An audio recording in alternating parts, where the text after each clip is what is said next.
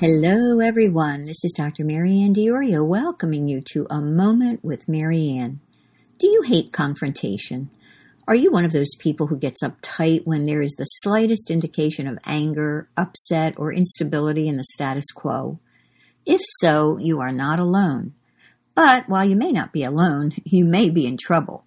Why? Because confrontation is essential to growth. Without it, we will remain imprisoned in unhealthful relationship patterns. We will not experience the abundant life Jesus died to give us. In fact, we will not fulfill our God given destiny.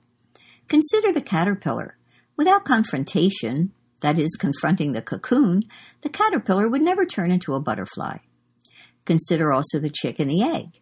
Without confrontation, that is, pushing against the eggshell to escape its confines, the chick would never emerge to live out its destiny as a chicken.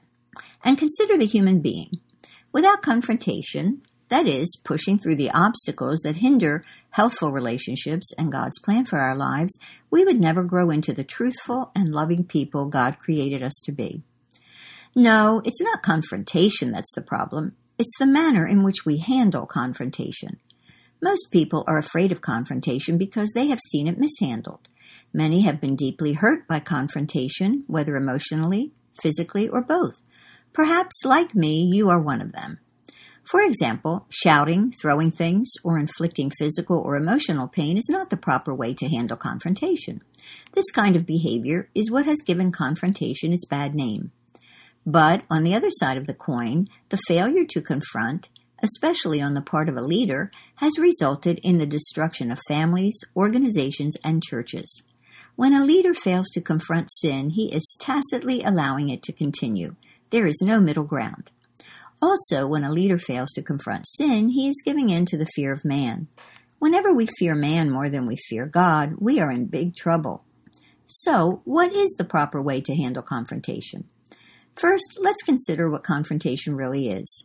Confrontation is speaking the truth in love. This concept comes directly from the Bible. Let's take a look at Ephesians 4:15. Instead, we will speak the truth in love, growing in every way more and more like Christ. What do you notice about this verse? Let's dissect it together. First, we are instructed to speak the truth. Second, we are instructed to speak the truth in love, that is, with a desire to help the person we are confronting. Third, when we speak the truth in love, we will grow more and more like Christ. Speaking the truth in love, also known as confrontation, causes growth, both in the speaker and in the listener. When David sinned with Bathsheba, he brought much suffering and harm to his family. God commissioned the prophet Nathan to confront David about his sin. Nathan obeyed the Lord, resulting in David's repentance.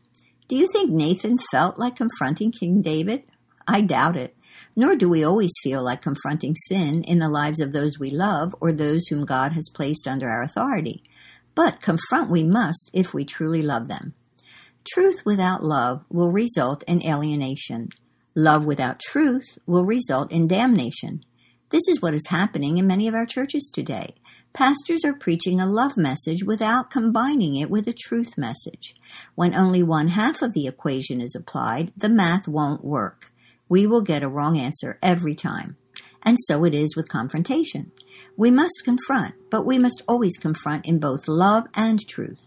By the same token, the person who is being confronted must receive the message with a teachable spirit, which is a spirit imbued with humility. As king, David could have angrily dismissed Nathan and his message.